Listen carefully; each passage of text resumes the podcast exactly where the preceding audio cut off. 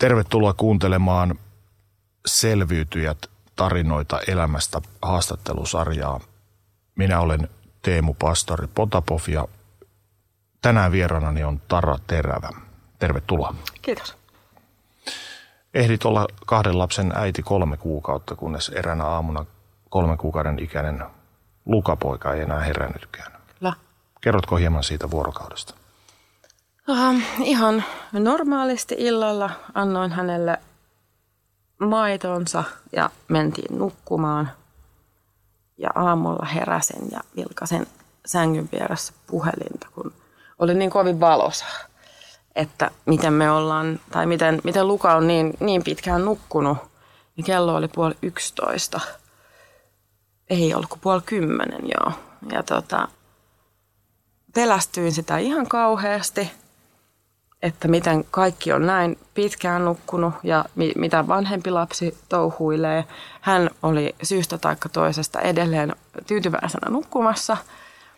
Ja tota, uh, Luka ei, ei herännyt ja oli, oli niin kuin aivan kalman kalpea ja mä menin aivan täyteen shokkiin.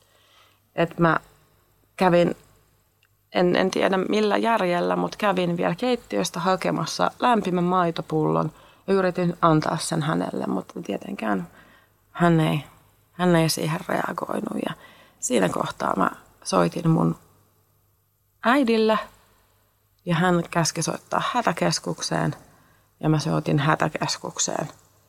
Ja tota, mä en edes muista, mitä mä oon sinne sanonut. Ja tota, sen jälkeen niin kävin hakemassa vanhemman poikani Eliani ja, ja aloin laittaa hänelle aamupalaa ja pukemaan niin, että, että mä en niin kuin kykene jotenkin tarkentaan yhtään mun ajatusta siltä ajalta tai siltä niin kuin väliltä. Et siihen ei varmaan mennyt kuin kymmenen minuuttia, kun poliisipartio oli ensimmäisenä meillä – ja mä en, mä en niin kuin jotenkin tiedä yhtään, mitä, mitä mä oon tehnyt tai, tai ajatellut. Et se, se on se shokki tietysti niin totaalinen, että, että siitä puuttuu kaikki sellainen järkevä toiminta tai, tai ajatuksen kulku. Ja se oli tavallaan aika liikuttava se, se poliisipartion tulo silleen, että siellä oli toisena poliisina tällainen nuori konstaapeli, joka oli tovi sitten saanut lapsen – ja kun hänelle selvisi, mistä on kyse, niin hän ei, ei voinut muuta kuin seisoa mun parvekkeella. Ja hän itki siellä parvekkeella sen aikaa, kun, kun ambulanssi tuli. Ja mä kävin jonkun aikaa itkemässä siellä hänen kanssaan. Se on mulle hyvin sekava muutama tunti, että ambulanssi tuli ja he yritti elvyttää mun poikaa pitkän aikaa, mutta se ei, ei, ei onnistunut. Tilanne oli, oli jo mikä oli. Oliko mitään viitteitä missään kohtaan ollut tällaisesta? Ei. ei. ei. Et, et Luka oli täysin, täysin terve ja siihen saakka niin kuin normaalisti kehittynyt poika. Hän oli muuta, olisiko viikkoa ennen sitä, niin oppinut hymyilemään muutakin kuin mahanpuruilla. Ja tota, ei, ei ollut mitään, että, että se oikeus lääketieteellinen vai mikä se on, joka sen kuolinsyytutkimuksen teki, niin se tosiaan oli laitettu kategoriaan kätkyt kuolemat, jolle tänäkään päivänä ei, ei mitään järjellistä syytä löydy. Että yhtään ainutta vikaa tai, tai sairautta tai toimimattomuutta, niin mun pojasta ei koskaan löyty. Miltä sinusta tuntui, kun tajusit, että lapsesi on kuollut? Sitä ei pysty kuvailemaan. Se murtaa sut ihan täysin. Se murtaa sun maailman ihan täysin sellaista kipua ja murhetta ei ole olemassakaan kuin vanhemmalla, joka menettää lapsensa. Vanhemmalla, joka ei ole voinut pelastaa lastaan.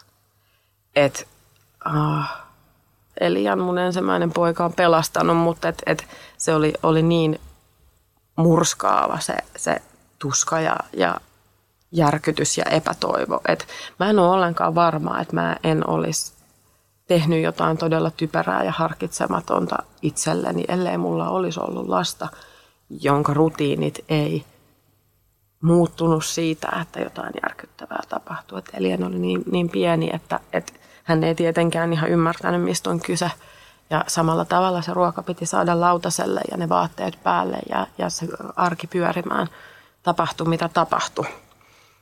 Kyllä se, se semmoinen, semmoinen tapahtuma oli, että mä en juurikaan muista seuraavasta kolmesta neljästä päivästä yhtään mitään. Et en, mä oon ollut, lähdin mun äidin luo siitä tai mut tultiin hakemaan, enkä mä usko, että mä oon juuri sängystä ylös noussut. Että en mä oon tehnyt muuta kuin itkenyt. Ensimmäisenä soitit äidillesi. Kuinka hän reagoi kuullessaan uutisen?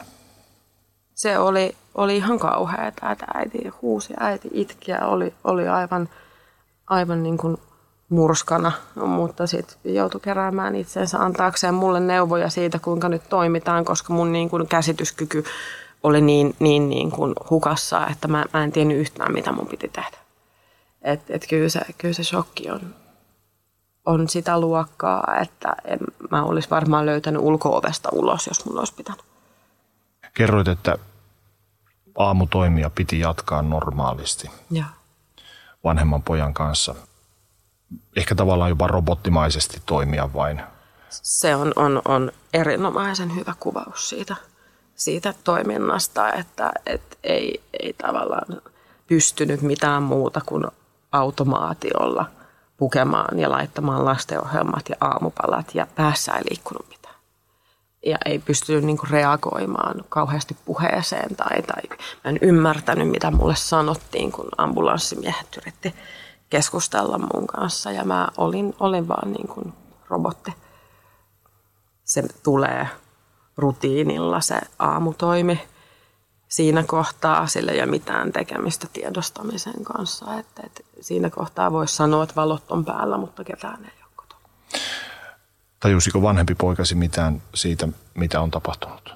Mä en usko, että kasvaessaan, kun ollaan puhuttu siitä, niin se sanoo, että se muistaa, että äiti itki ja mummi itki ja kaikki itki. Että se muistaa sen mun surun ja, ja sen epätoivoisen huutoitkun siinä paikan päällä. Ei, ei oikeastaan niin kuin ole sanonut siitä muuta, että, että varsinaisesti sitä veljensä kuolemaa hän ei ole ymmärtänyt. Mutta on ymmärtänyt sen, sen reaktion, mikä mulla on ollut ja sen surun, mitä, mitä mä oon kokenut. Ambulanssi ja poliisit tulivat paikalle. Kuinka he mielestäsi hoitivat työnsä?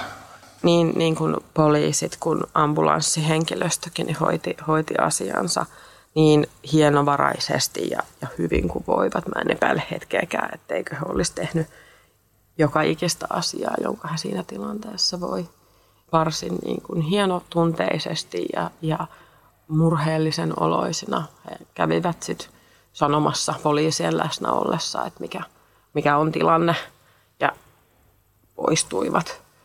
Mä sain käydä Lukan tavallaan hyvästelemässä ennen kuin ambulanssikuskit vei hänet pois. Että et, hän ei sitten jätetty siihen, siihen kotiin sen pidemmäksi aikaa.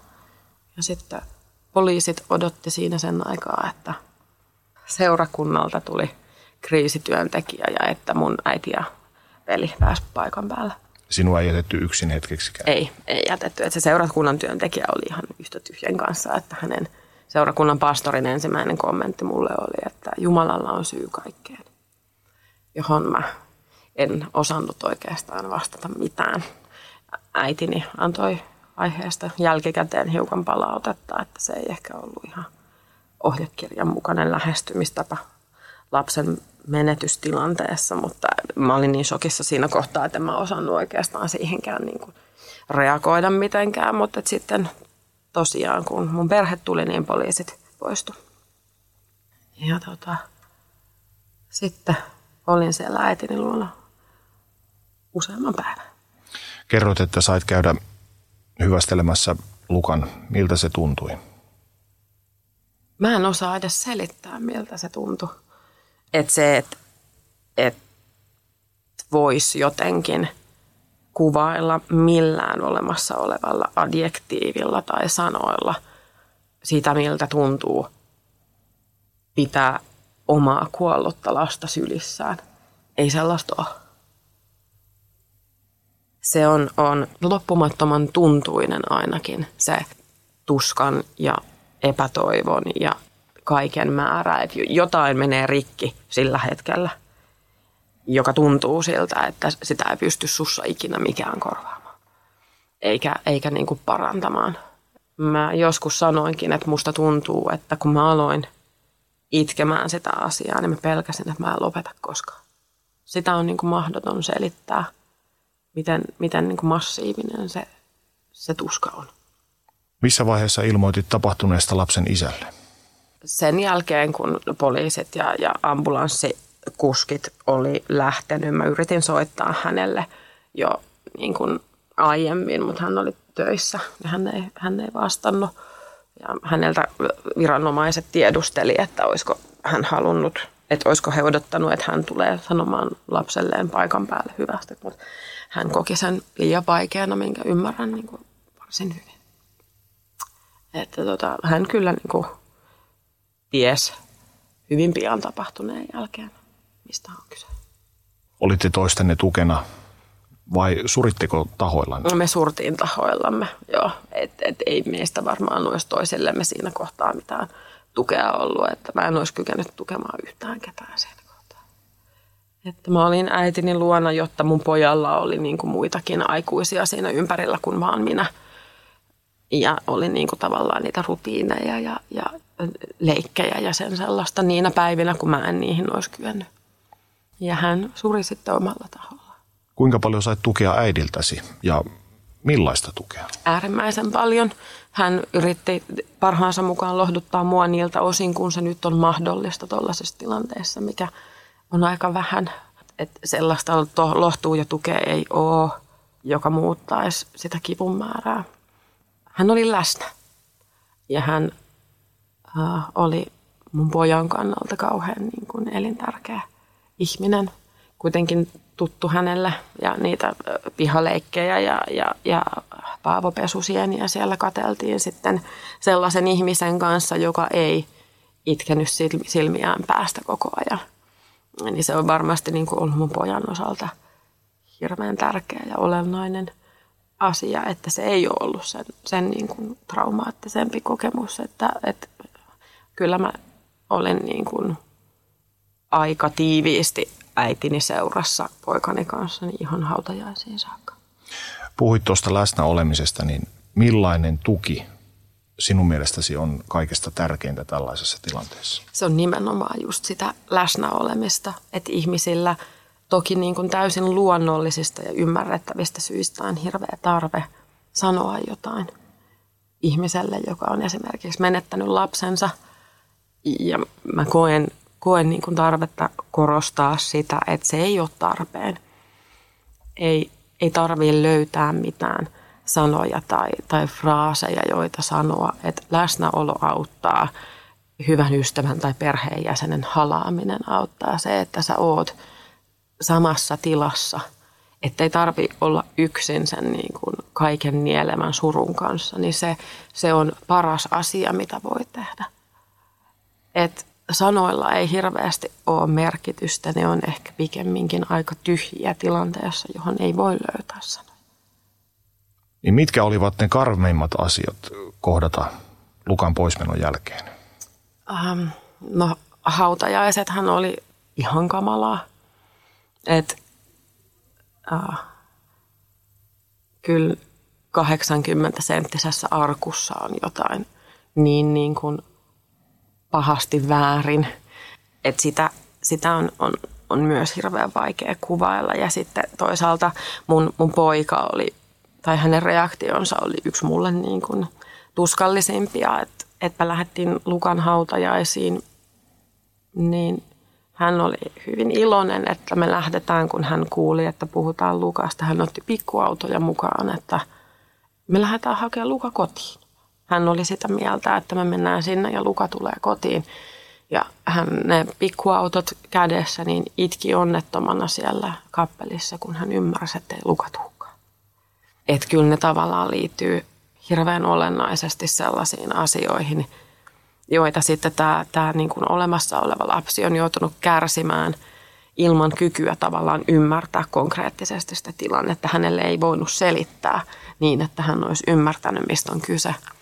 Ja tavallaan kantaa se hänenkin surunsa sen oman surun lisäksi. Niin, niin kyllä, se, kyllä se ihan hirveä, hirveätä oli. Ja tosi kauan aikaa, niin aamuherätykset oli sellaisia, että kun sä nukut ja heräät, niin vähän aikaa sen sun heräämisen jälkeen on semmoinen pätkä, että sä et muista, mitä on tapahtunut.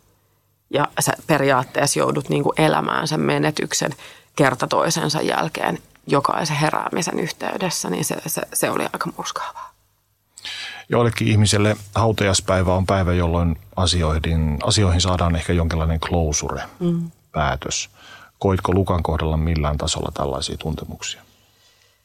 Joo, siis olihan se tietynlainen asioiden äh, päätöspiste, mutta myöskin asioiden päätöspiste niin, että se oli niin kuin kiveen kirjoitettu, että se, se, se mun lapsi ei koskaan enää tule takaisin.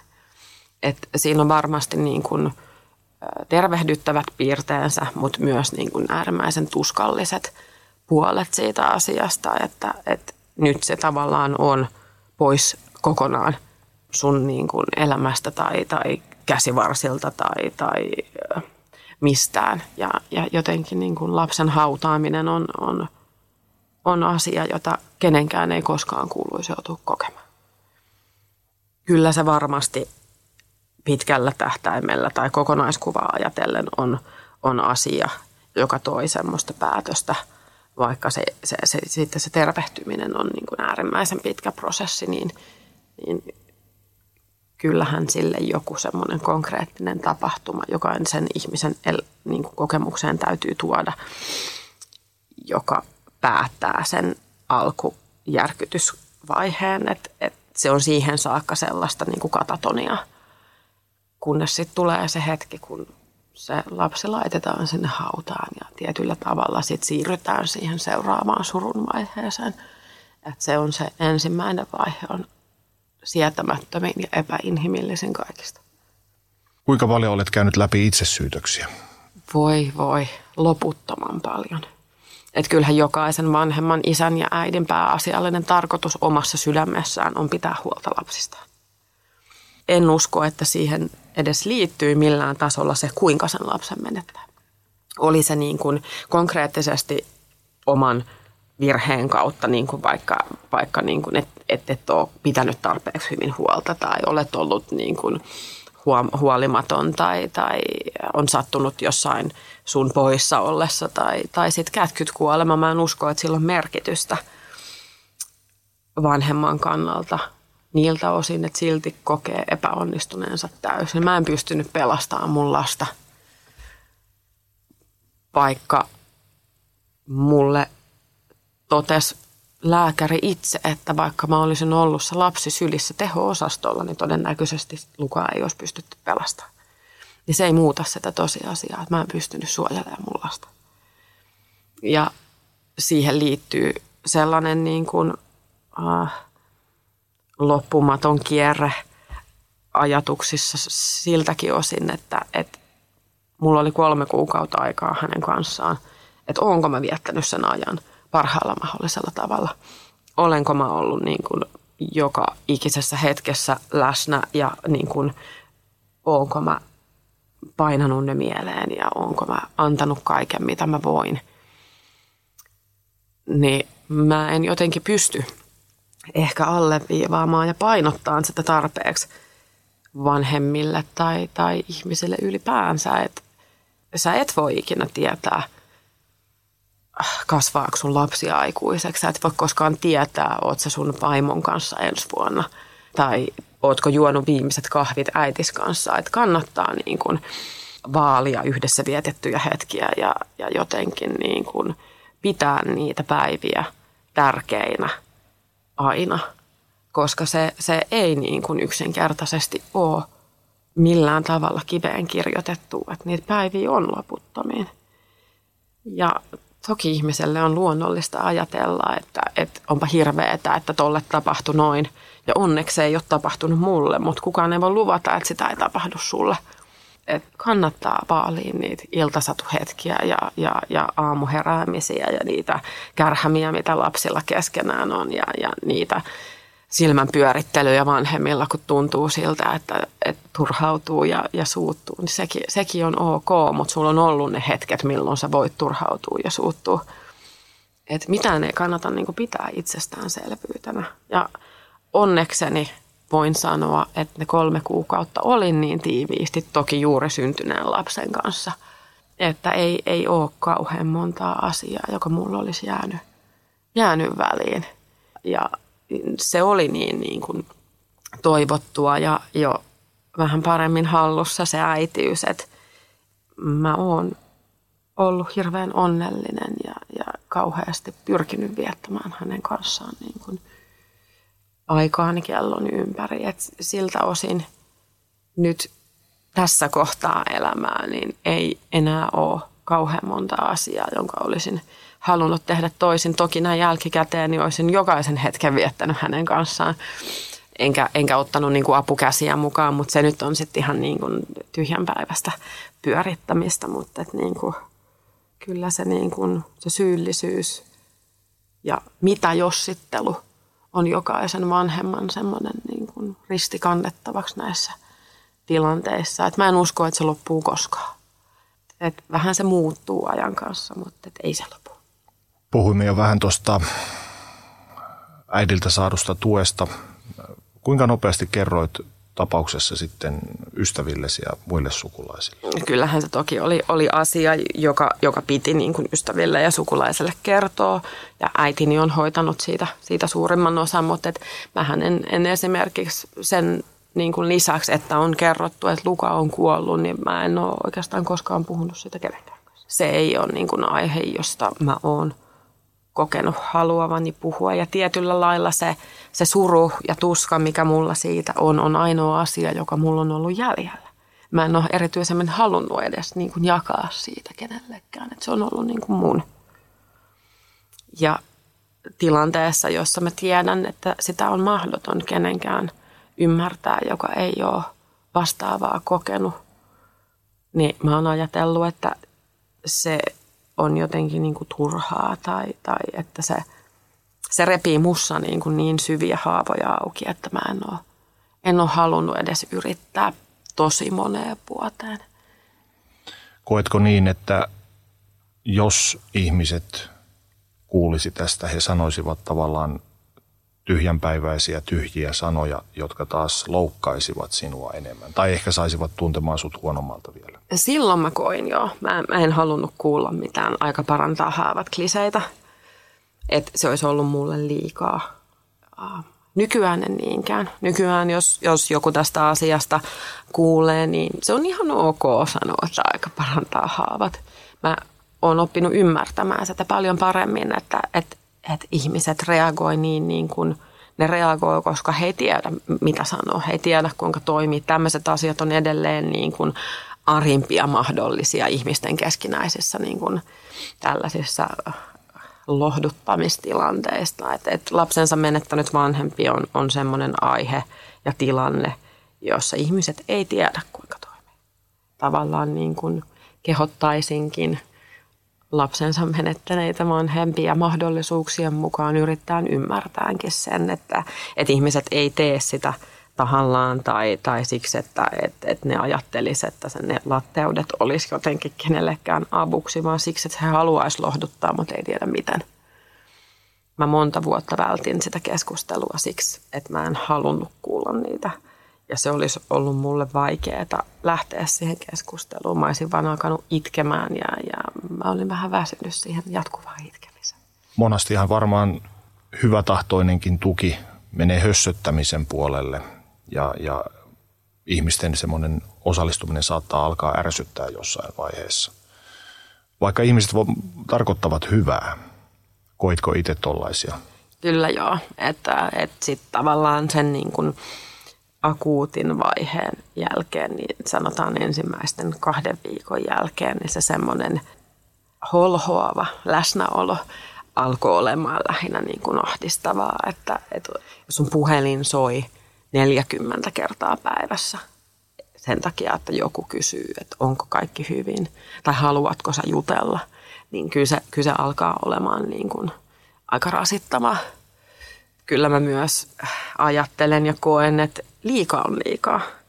On ok läheisiltä ihmisiltä kysyä ja tiedustella, mutta jossain kohtaa pitää antaa myös sen ihmisen niin kuin itse hengittää. On hyvä, että heti tämän tapahtuman jälkeen ei ole yksin antoi itse ymmärtää siihen tarvetta tai ei, mutta sen jälkeen niin pitää saada olla yksin. Sun täytyy saada prosessoida niitä asioita. Sun pitää saada itkeä itsesi uneen, jos niikseen tulee. Sun pitää saada kärsiä ja voida huonosti myös siksi, että se on ainoa keino päästä eteenpäin siinä asiassa. Pitää niin kuin voida jäädä omille jaloilleen hetkittäin – mutta pitää toki myös sit osata sanoa, että tarvitsee seuraa ja tukea, jos niin on. Mutta kyllä se, ootko sä syönyt ja miten sä voit ja haluatko sä puhua ja mikä sulla nyt on, niin onhan se aika raskasta, kun sä oikeastaan vaan haluaisit olla puhumatta ikinä enää kenellekään.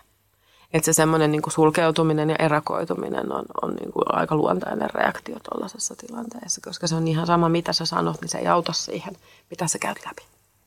Kävitkö läpi kaikki shokkivaiheen neljä vaihetta, tai koetko käyneesi läpi? Joo, koen käyneeni ne läpi, ja tietyllä tavalla se niin kuin epäinhimillisin tuska on siinä ensimmäisessä vaiheessa ja toisessa vaiheessa, mutta että se niin kuin pitkällisin ja, ja voimia vaativin prosessihan tulee vasta sen jälkeen.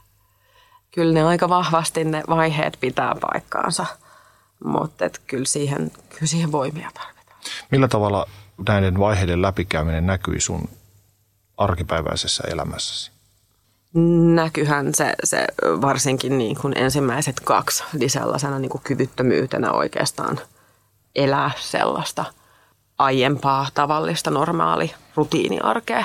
Että kyllähän se oli sellaista niin kuin kriisiä, että sen shokkivaiheen jälkeen, kun tulee se suru, niin, niin sehän lamaannuttaa aika vahvasti. Että et hän jotenkin päässäsi käy läpi mitään muuta kuin sitä samaa asiaa uudestaan ja uudestaan ja uudestaan. Ja sitten olisikin hirveän tärkeää alkaa käymään sitä läpi jonkun sellaisen ihmisen kanssa, joka ei ehkä ole niin, niin tunnepohjalta siinä kiinni ja jolla mahdollisesti on niin kuin ammattinsa puolesta kykyä auttaa ja käsitellä niissä asioissa. Kyllä mä luulen, että ilman perhettä ja ystäviä, niin mun niin kuin arkirutiinit ja mun pojan arkirutiinit olisi voinut olla hyvin erilaisia, koska mulla ei ollut kapasiteettia mihinkään muuhun kuin päivästä toiseen yrittää sisäistää sitä, että, että, että mun poika on kuollut ja jotenkin löytää kykyä ja, ja niin kuin voimaa sen elämän jatkamiseen siitä eteenpäin. Sinulle tarjottiin ammattiapua, mutta et ollut oikein halukas siihen. En. Miksi? Just ehkä siitä syystä, että mä koin, että se on ihan sama mitä mä sanon, niin, niin se kipu ja tuska ja epätoivo pysyy samana. Että ihan sama kuinka paljon mä aiheesta puhun, niin ei mun poika herää mystisesti mm. henkiin. Ja mä koen jälkikäteen, että se oli virhe. Mm. Että mun olisi kannattanut ottaa se apu vastaan, riippumatta siitä, miten mä sen asian koin. Että siihen on syy, miksi, miksi siihen on ammatti-ihmisiä ja siihen on syy, miksi sitä apua tarjotaan. Ja sen, sen niin kuin kivun kanssa ei tarvi olla yksin, vaikkei se siitä helpottaiskaan. Ja kun ajan kanssa se kuitenkin helpottaa, että, että tuska on semmoinen, että susta tuntuu, että sä et saa henkeä ja se ei lopu ikinä. Ja se jatkuu sun elämän joka ikinen aamu ja joka ikinen ilta. Ja herätessä ja nukkumaan mennessä se on painaa sun rintaa ja tekee sun olosta niin kuin sietämättömän. Se on, on semmoinen tila, jota, jota sä et usko kestäväs enää päivääkään, vaikka sä kestätkin. Mutta se menee ohi. Ja, ja mä haluankin painottaa sitä niin kuin joka ikiselle vanhemmalle joka, ja, ja perheenjäsenelle muutenkin, joka sellaista läpi käy, että se menee ohi. Että se päivä tulee, kun, kun se saattaa henkeä. Että se suru ei katoa koskaan ja ikävä ei katoa koskaan, mutta se muuttaa muotoaan sellaisesta repivästä vähän lempeämmäksi. Ja siinä prosessissa olisi hirveän tärkeää, että ottaisi ne niin kuin työkalut käyttöön, joita sulle tarjotaan, ottaa sen avun vastaan, koska, koska se on niin kuin ainoa keino jotenkin käsitellä sitä asiaa ja auttaa sitä niin kuin muodonmuutosta pääsemään siihen pisteeseen, että se suru on läsnä niin kuin lempeänä ja se ei enää haittaa sun arkea. Päinvastoin mä koen, että, että mun niin kuin rakkaus ja ikävä mun poikaa kohtaan on niin kuin luonnollinen osa mun olemassaoloa tällä hetkellä. Se on niin kuin osa mua ja se on osa mun persoonaa ja, ja me, mun elämää. Meillä kotona puhutaan siitä avoimesti. Myös niin kuin, ä, nuoremmat lapset, jotka on Lukan jälkeen syntynyt, niin tietää aiheesta. Me käytiin jouluaattona Lukan haudalla ja se on, on niin kuin semmoinen luonnollinen olemassa oleva osa meidän elämää, olematta enää vahingollinen ja tuskallinen niin kuin äh, samassa muodossa kuin se oli ennen. Et siitä kyllä selviää, vaikka se tulee niin kuin lopun elämää olemaan asia, joka joskus meni sussa rikki. Eikä se korjaannu koskaan, mutta se, se arpeutuu. Missä vaiheessa sinä huomasit itse, että tavallaan alat päästä yli sen pahimman vaiheen. Muistatko vielä hetkeä? Joo, kyllä mä, mä uskon, että ne ensimmäiset päivät, kun mä huomasin, että mä jaksoin jo pikkuhiljaa hymyillä, niin oli siinä niin kuin puolen vuoden kieppeillä. Et toki se semmoinen niin rutiininomainen arjen pyörittäminen jo onnistuu, mutta se on just sitä rutiinia. Et ehkä puolisen vuotta Lukan kuoleman jälkeen, niin alkoi tuntua siltä, että mä en ehkä kuolekaan siihen suruun. Ja ne aamuherätykset alkoi olemaan ole niin kuin jo sitä, mitä ne todellisuudessa oli. Heräämisiä niihin aamuihin, joissa mulla oli yksi poika ja toista ei enää ollut. Mutta se ei ollut välttämättä ensimmäinen ajatus mun päässä herätessä. Saattoi olla toinen tai kolmas, mutta ensimmäinen oli vaan herääminen. Koitko koskaan huonoa omaa tuntoa siitä, että alat ajatella muitakin asioita kuin pelkästään poikasi poismenoa? Tosi usein. Tosi usein mä, mä koin, että oli väärin olla hyvällä tuulella. Onnellinen. Niin, mm. oli väärin olla onnellinen ilman häntä. Että mä jotenkin niin petin hänet sillä ja jotenkin mä koin hirveän usein silloin alkuvaiheessa, että jos mä voin hyvin, niin mä unohdan hänet. Ja se ei pidä paikkaansa, että, että näin niin kuin kymmenen vuoden jälkeen niin en ole unohtanut häntä. En ole unohtanut sitä kipua. Päivääkään ei mene, ettenkö mä häntä kaipaisi. Mutta onnellisia päiviä on paljon. Ja hyviä aamuja on paljon ja hyviä nukkumaanmenoja on paljon.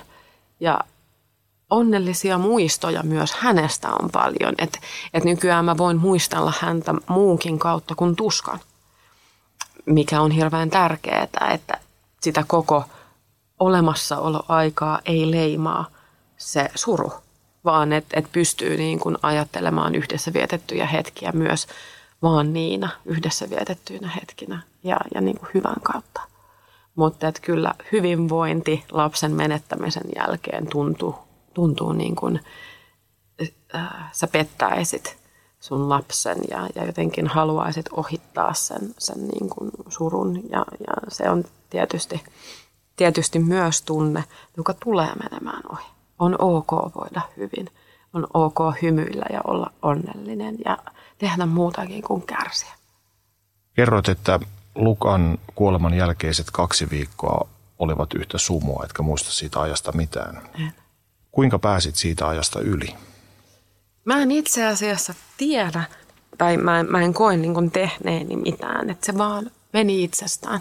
Että se vaan, se, se alkoi hälveneen se sumu, että mun ystävät ja äiti on kertonut siitä, mitä, mitä niinä päivinä on, on tapahtunut ja missä he on mua auttanut ja tukenut, että mun vanhimpia ja parhaita ystäviä, niin Riikka kertoi laittaneensa mulle ruokaa. Ja, ja hän kävi itse asiassa siis, siivoamassa sen huoneen, makuuhuoneen, jossa Luka, Luka kuoli, jossa häntä elvytettiin, kun sinne oli tietysti jäänyt niin äh, ensihoitohenkilöstöltä kuin, kuin muultakin niin tavaroita ja muuta. Mä en kyennyt siinä olemaan mukana lainkaan, mutta mä en muista myöskään sitä, että, että hän on käynyt. Mutta tota, se ei vaatinut mitään toimenpiteitä tai yrityksiä, että, että ihmismieli on silleen uskomaton kokoonpano, että se tietää kyllä, koska sä alat olemaan siinä kunnossa, että sä voit taas ymmärtää ympäröivästä maailmasta jotain ilman, että, että sun psyyke pettää täysin. Että se shokkitilahan on puolustusmekanismi ja varsin taitava puolustusmekanismi onkin. Että kyllä sun ruumis ja mieli tietää, koska sä oot valmis siihen. Et halunnut ottaa vastaan ammattiapua. Kuinka paljon, jos ollenkaan, joudut turvautumaan lääkkeisiin? En ollenkaan. En, en harrasta sitä, mutta tota, kehotan ottamaan kaikki avun vastaan, jos lääkäri vastaavassa tilanteessa on sitä mieltä, että kannattaa syödä esimerkiksi lääkkeitä avuksi nukahtamiseen, niin en kehota ketään haraamaan vastaan. Että se on sellainen tila, jossa varmasti niin kuin ammatti-ihmiset tietää, kuinka toimia.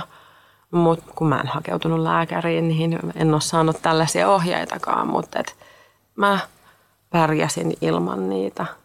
Varmasti joku muukin pärjää ilman niitä – mutta et varmasti niistä paljon apuakin voi olla. Et kipua ja kärsimystä on siinä kohtaa niin paljon, että en mä niin kuin kauhean hyvänä ajatuksena pidä sitä, että sitä lisää enää tieten tahtoon. Mä en tarvinnut lääkkeitä, mä pystyin nukkumaan. Et mä itkin niin paljon, että mä olin jo fyysisesti niin loppu, että toki se taju lähtee jossain kohtaa – ja mä olin niin kuin turvallisessa ympäristössä äitini hoteissa, mutta esimerkiksi jos mä ajattelisin, että mä olisin ollut ihan yksin, niin se tilanne olisi varmasti ollut paljon vaarallisempi mun osalta. Kuinka Lukan kuolema vaikutti suhteeseesi vanhempaan lapseesi? Tuliko sinusta esimerkiksi ylivarovainen tai vastaavaa? Tuli. Ja musta tuli tosi, tosi niin kuin kontrolloiva ja holhoava niin pitkäksi aikaa. Mun poika täyttää 13 nyt se saa, saa liikkua niin kuin se haluaa, mutta sanotaan, että niin kuin Elian oli ensimmäisellä tai toisella luokalla, kun mä olin sitä mieltä, että mun pitää, pitää niin kuin suurin piirtein sen karkkikauppareissut sadan metrin päähän ostarille niin valvoa. Kunnes sitten niin kuin perheenjäsenet ja ystävät alkoi alko niin kuin hyvin lempeästi ja rakastavasti huomauttelemaan, että onko mä koskaan ajatellut, että, että mä voisin pikkuhiljaa alkaa esimerkiksi hölläämään vai aionko mä armeijaankin hänet saattaa aion. Mutta tota, oli se vaikeaa ja erityisesti sitten kun mä sain Lukasta seuraavan lapseni Niinan, joka syntyi keskosena, niin hänet hän kotiutettiin niin, että hänellä oli tämmöinen äh, apneamittari, koska joka kerta kun hän nukahti, niin hänen tota, hengityksensä saattoi lakkaa. Ja se oli mulle sellainen asia, että kun Niina oli jo kolmevuotias ja päiväunilla, niin mä en esimerkiksi pystynyt käydä herättämään häntä, jos hän, hän nukkui niin kuin poikkeuksellisen pitkään päiväuniin, vaan menin ihan niin kuin siis shokkitilaan. Hänen isänsä kävi sitten usein hänen herättämässä, että kyllä se aiheutti tai toi mukanaan kauheasti sellaisia niin kuin pelkotiloja normaaliinkin lapsiarkeen. Ja jos mun pojalla oli puhelin pois päältä koulusta kotiin tullessaan ja kesti viisi minuuttia liian pitkään, niin se oli aivan varmaa, että mä olin hysteerinen kotona. Ja kaikki kaatumiset ja tapaturmat ja, ja kaikki, niin ne aiheutti mulle aivan niin kuin äärimmäisen korostuneen pelkotilan ja menettämisen pelon. Että kyllä mä niin kuin edelleenkin oon todella niin kuin vainoharhanen niiden asioiden suhteen ja pelkään maailmaa mun lasten suhteen ihan hirveästi. Että mä oon oppinut, oppinut ajan kanssa vähän hillitseen sitä niin, että se ei näkyisi lapsille niin konkreettisesti. Ja että mä annan heidän elää heidän elämää ja lapsuutta ja kipeä niihin puihin ja olla ylpeänä ensimmäisestä omasta kauppareissustaan ja, ja, ja pyörällä kaatumisestaan ja annan heidän tulla itkusilmässä kotiin, kun on niin kuin sattunut jotain ilman, että mä yritän niin kuin pistää heitä pulloon ja suojella kaikelta pahalta koko maailmassa, koska se ei ole mahdollista. Et mun lapsille tulee sattumaan pahoja asioita, oli ne niin kuin fyysisiä tai henkisiä, niin läpi elämän ja mä en voi sitä estää. Ja mun on ollut hirveän vaikeaa eritellä sitä, että mikä on elämää ja mikä on niin kuin epäonnistuminen vanhempana sen suhteen, että mä en taaskaan ole pystynyt suojelemaan lapsia. Kuinka raskasta tuollainen vaihe oli käydä läpi? Se on ihan hirveätä. Että sehän on kenelle tahansa niin 24 tuntia vuorokaudessa pelkoa. Se on pelkoa kaikesta, mitä tapahtuu. Se on, on niin kuin jatkuva lapsen menettämisen pelko tai epäonnistumisen pelko. Se on psyykkisesti aivan äärimmäisen raskasta ja pidemmän päälle se on psyykkisesti mahdotonta, joten sitä on niin kuin pakko alkaa, alkaa käsittelemään ja kehittää. Sun on pakko uskaltaa niin kuin ottaa se riski. Et se, on, se tuntuu siltä, kun sä seisosit pilvenpiirtäjän katolla ja joku sanoisi sulle, että, että hyppää vaan, että ei sulle satu mitään, kun sun pitäisi antaa sun lapsen – tehdä jotain, mistä sä tiedät, että ennen pitkää jotain tulee tapahtumaan. Ja loppupeleissä sun ei ole mitään muuta vaihtoehtoa kuin hyppää sieltä pilvenpiirtäjästä ja huomata, että itse asiassa mitään ei tällä kertaa tapahtunut. Ja se tulee pelottaa sua seuraavat miljoona kertaa ihan yhtä paljon. Mutta pikkuhiljaa sä alat hyväksyyn sen faktan, että ehkä joka kerta mitään ei tapahdu. Kuinka raskasta se oli sinua ympäröivä, ihmisille? No varmasti ainakin siis näiden seuraavien lasten isälle, niin se, se oli todella turhauttavaa, että hän toki ymmärsi miksi. Mm. Hän, hän tiesi tämän taustan, mutta et se, että, että mä olin niin kuin katatonisessa tilassa joka kerta, kun lapsi lähti 50 metriä ulkoovesta, niin on se varmaan niin kuin toisena vanhempana ollut, ollut välillä aika raskasta. On ollut aika, aika ylisuojelevainen – ja lasten kannalta erityisesti varmasti ollut aika rajoittavaa. Kyllä he on saanut, sanotaan kouluikään mennessä vähintäänkin, tehdä aika paljon vähemmän asioita. Ja heidän niin kuin reviiri on ollut hyvin paljon kapeampi kuin mitä se varmasti muilla lapsilla ja ikätovereilla on ollut.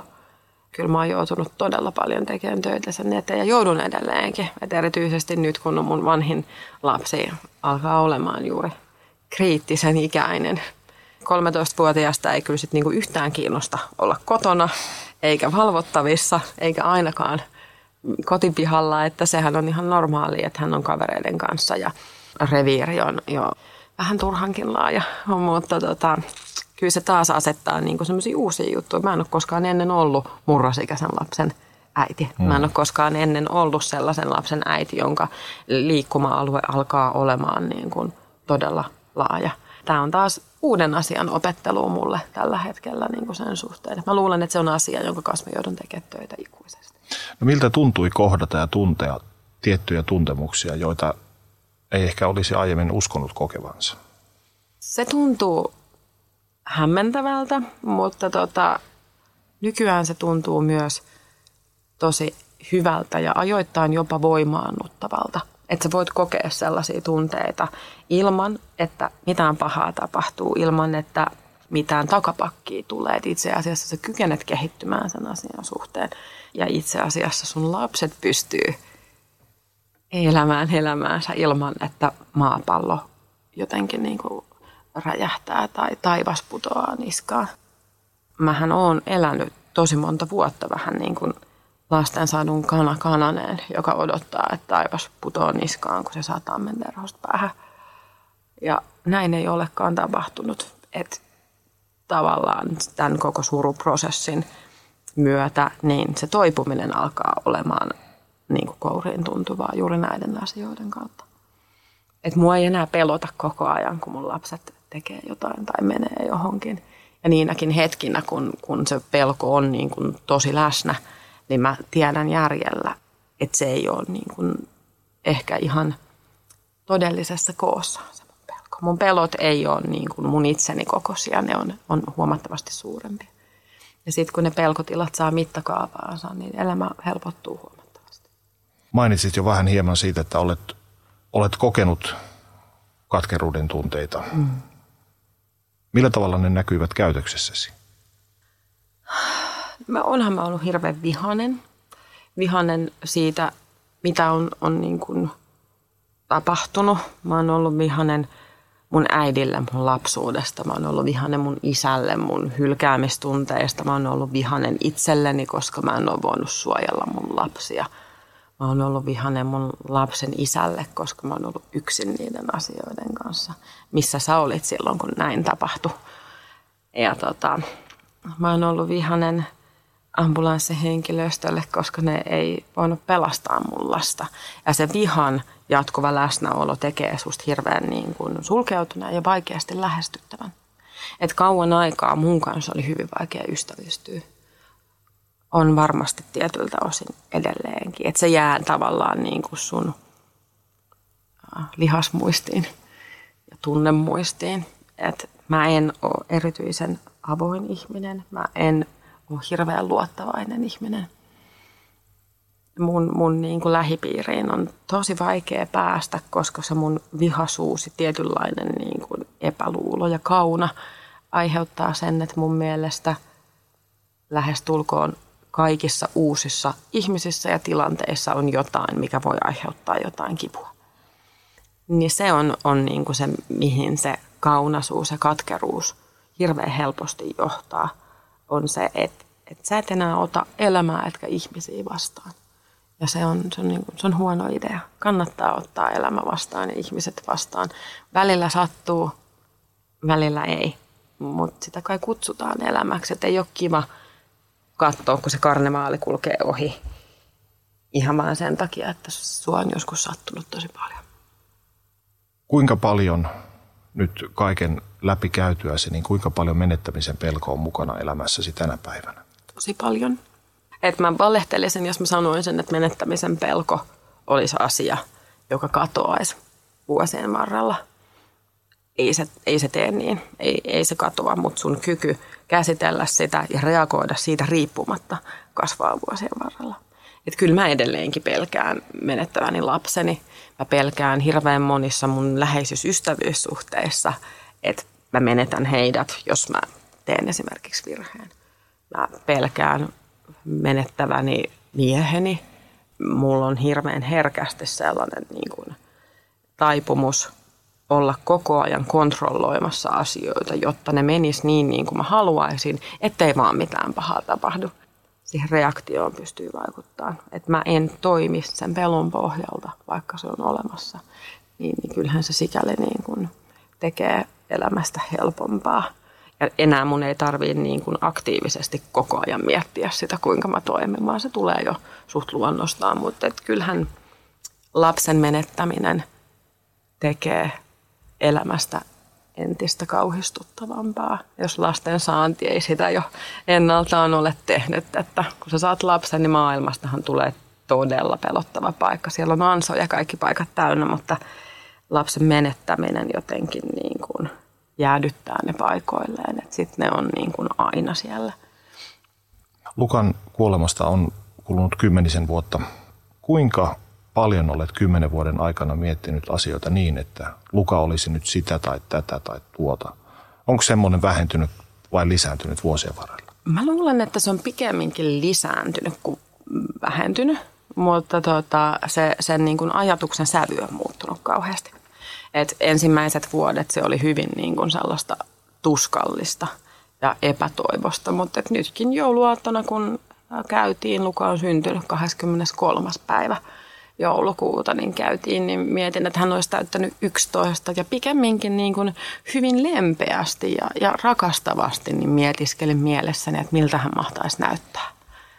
Ja sitten tulee niin kuin erilaisia asioita mieleen kuin silloin niin kuin alkuvuosina, että mä ajattelin, että sehän tästä nyt puuttuisikin, että 13-vuotias ja 11-vuotias tappelisi keskenään kuin kissa ja koira, kun mulla on 7- ja 9-vuotiaat tytöt, jotka sitä tekee jo entuudestaan. Että kyllä se, se tavallaan se ajatuksen sävy muuttuu. Että ne ei ole enää negatiivisia tai välttämättä edes surullisia. Et mä kaipaan häntä kuolemaani saakka, mutta et ne, ne alkaa olemaan niin kuin lämpimiä pääsävyltään ne ajatukset pikemmin, pikemminkin kuin, kuin surullisia tai tuskaisia. Kuinka paljon Luka on mukana päivittäisessä elämässänne? En usko, että on muiden osalta kuin mun. Toki mä, mä häntä päivittäin ajattelen myöskin siksi, että hänen kuvansa on, on niin muiden lasten kuvan, kuvien joukossa meidän, meidän olohuoneessa. Mutta ei se ole sillä tavalla niin kuin meidän arjessa aktiivinen asia, että Elian on ainoa, joka Lukan muistaa ja hänkin hyvin vähän. niin ei, sitä on tavallaan ollut hirveän vaikea ottaa silleen aktiiviseksi osaksi meidän arkea, enkä mä usko, että tarviikaan.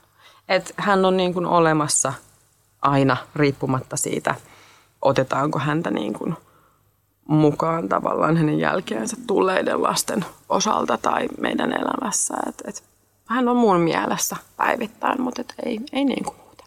Sanonta kuuluu, että yhdenkään vanhemman ei pitäisi haudata lastaan. Sinä olet joutunut sen tekemään. Mitä se opetti sinulle elämästä? Se opetti mulle elämästä sen, että pitää vaalia jokaista hetkeä niiden ihmisten kanssa, joita sä syvästi rakastat. Eikä pelkästään hyviä hetkiä, vaan myös niitä huonoja hetkiä. Ei, ei, ei varmaan ole niin semmoinen vaalimisen oloinen asia äkkiseltään, kun sä riitelet sun vaimon kanssa tai tappelet sun tyttären kanssa. Mutta ne itse asiassa on, koska se on elämää, se on sitä yhdessä elämistä, se on sitä arkea. Joka ikinen niistä asioista on niin tärkeä yhdessä koettu hetki. Mutta se opettaa myös sen, että vanhempana sellaista asiaa ei ole, jota sä et kestäisi. Sellaista asiaa ei ole, joka sut murtaisi, jos sulla on niitä tavallaan niin kuin – lapsia tai jos sulla on läheisiä ihmisiä, joiden takia kestää, oli sulla äh, vanhempia tai ystäviä tai sisaruksia tai mitä hyvänsä, niin se vastoinkäymisten ja kivun määrä, jonka ihmismieli ja ruumis kestää, niin on ääretön. Ei kannata ajatella, ettei pysty. Ja silloinkin, kun tuntuu siltä, että, että mä en pysty tähän, että tämä murtaa mut, niin ei kannata antaa periksi. Se ei välttämättä pidä paikkaansa. Se, se tunne on todellinen, mutta se, se kipu hellittää. Voiko lapsen menetyksestä selvitä koskaan täydellisesti? Ei. Pitääkö? Ei. Ei pidä. Se, se kipu ja se suru, se lempeäksi muuttunut suru, niin se on osa sua. Se on se, mitä sun lapsesta on jäljellä. Ja siitä saa ja voi pitää kiinni se ei, ei enää välttämättä niin kuin vahingoita sua tai haittaa sun elämää. Että, että mun mielestä olisi luonnotonta, jos sä joutuisit käymään läpi tuollaisen asian niin, että se katoaisi jälkiin Että sä toivu leikkauksestakaan niin, että siitä ei jää suhun mitään jälkeä. Miten sä voisit toipua lapsen menettämisestä niin, että se ei jättäisi se on ihan ok. Siihen ei mun mielestä tarvii edes pyrkiä. Että kannattaa pyrkiä siihen, että sinä ja mahdollinen loppuperhe selviää siitä niin, ettei se enää aktiivisesti tuhua teidän arkea tai hyvinvointia. Mutta muilta osin, niin siitä ei tarvii päästä kokonaan yli. Sitä pitää niin kuin syleillä. Sun pitää hyväksyä sen olemassaolo ja oppia elämään sen kanssa yhdessä. Jos ja kun tällainen menetys kohtaa perhettä, kuinka siitä voi selvitä? Mitkä olisivat sinun niin sanotusti parhaat keinosi? Millä tavalla tämmöisen asian voi prosessoida? Älkää jääkö yksin. Ottakaa kaikki mahdollinen apu vastaan. Ja se kuulostaa mahdottomalta, mutta ottakaa se tuska vastaan. Ne itkut täytyy itkeä, ne huudot täytyy huutaa, se, se kipu täytyy tuntea.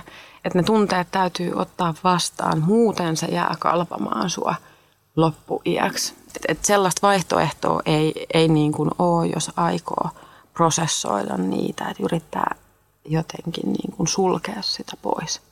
Se täytyy ottaa vastaan. Ja mulla on kokemus siitä ja voin vakuuttaa, että se aamu tulee, kun pystyy taas hengittämään. Ennen pitkään. Minkälaista muistoa sinä vaalit Lukasta?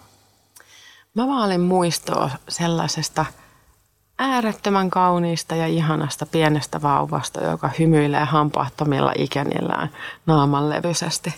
Se on aina tietyllä tavalla täynnä kaipuuta ja, ja ikävää se muisto, mutta hyvin lämpimällä ja, ja, ja rakastavalla tavalla. Et mun muistot Lukasta tänä päivänä kymmenen vuotta myöhemmin, niin ne on hyvin onnellisia.